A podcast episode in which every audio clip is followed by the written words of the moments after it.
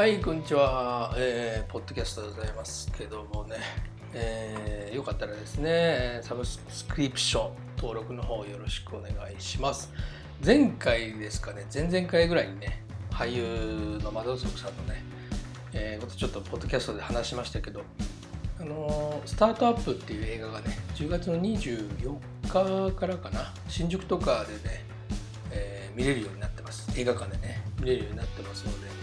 えーちょっと興味のある方はね、とかまあ近くにね、住まれてる方、まあ、都内に住まれてる方はね、見に行くと面白いんじゃないかなと思いますけどね、だいぶかなり強烈なやつで、あれは自体は、スタートアップ自体は、今年、韓国では去年ですかね、去年公開された映画だったかな、えーやってますね。うん。はい、えー今日はですね、まあ、ちょっと韓国語の表現にちょっとまあね、いつも通り戻って、えーちょっと私が結構発音が好きな言葉、表現っていうのね、ちょっと 紹介しますけど、私のもの、あなたのもの、他人のものっていう言い方で、えーよくまあドラマとか見てるとですね、例えばまあ、今ちょっと逆転の女王というちょっとだいぶ昔のドラマ、韓国ドラマね、見てるんですけど、ちょっと男性を女性同士で取り合うシーンがあったりとかして、その時に今、重生種根っこやみたいなことを言うんですね。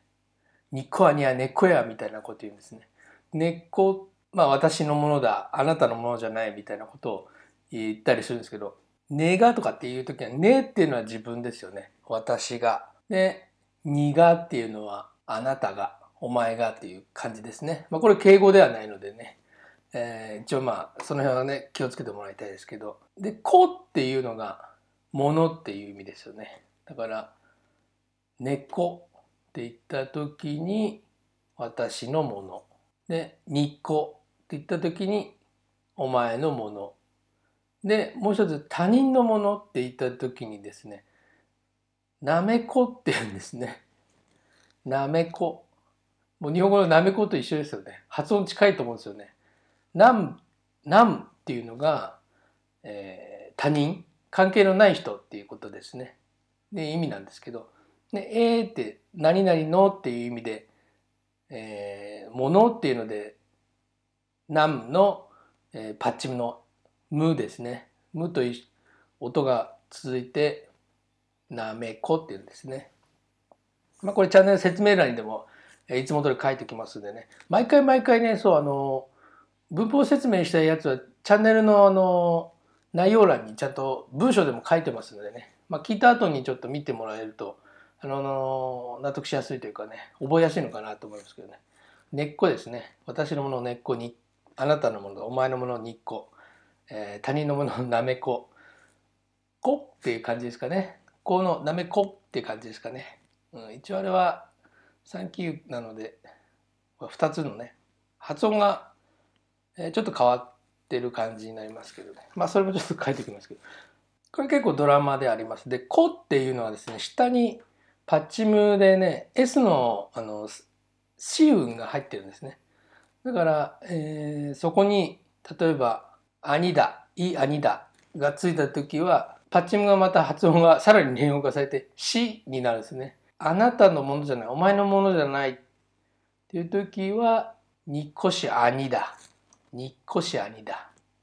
になりますね。こし兄だ。にっこし兄だ。